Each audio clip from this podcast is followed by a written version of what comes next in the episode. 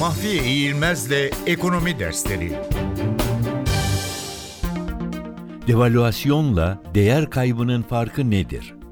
Devalüasyon bir para biriminin yabancı paralar karşısındaki değerinin Merkez Bankası veya para otoritesi tarafından yapılan resmi açıklamayla düşürülmesi eylemidir. Devalüasyon sabit kur rejimlerinde olur. Özetle belirtmek gerekirse devalüasyondan söz edebilmek için kurun sabit olması, bu kurun değerinin resmi bir otoritenin kararıyla düşürülmüş olması gerekir.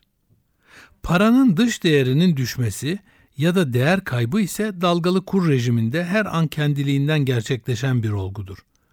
Bir başka deyişle dalgalı kur rejiminde yerli paranın yabancı paralar karşısında değerinin düşmesi ya da artması için herhangi bir resmi otoritenin karar almasına gerek yoktur. Devalüasyonla değer kaybı arasındaki temel fark budur.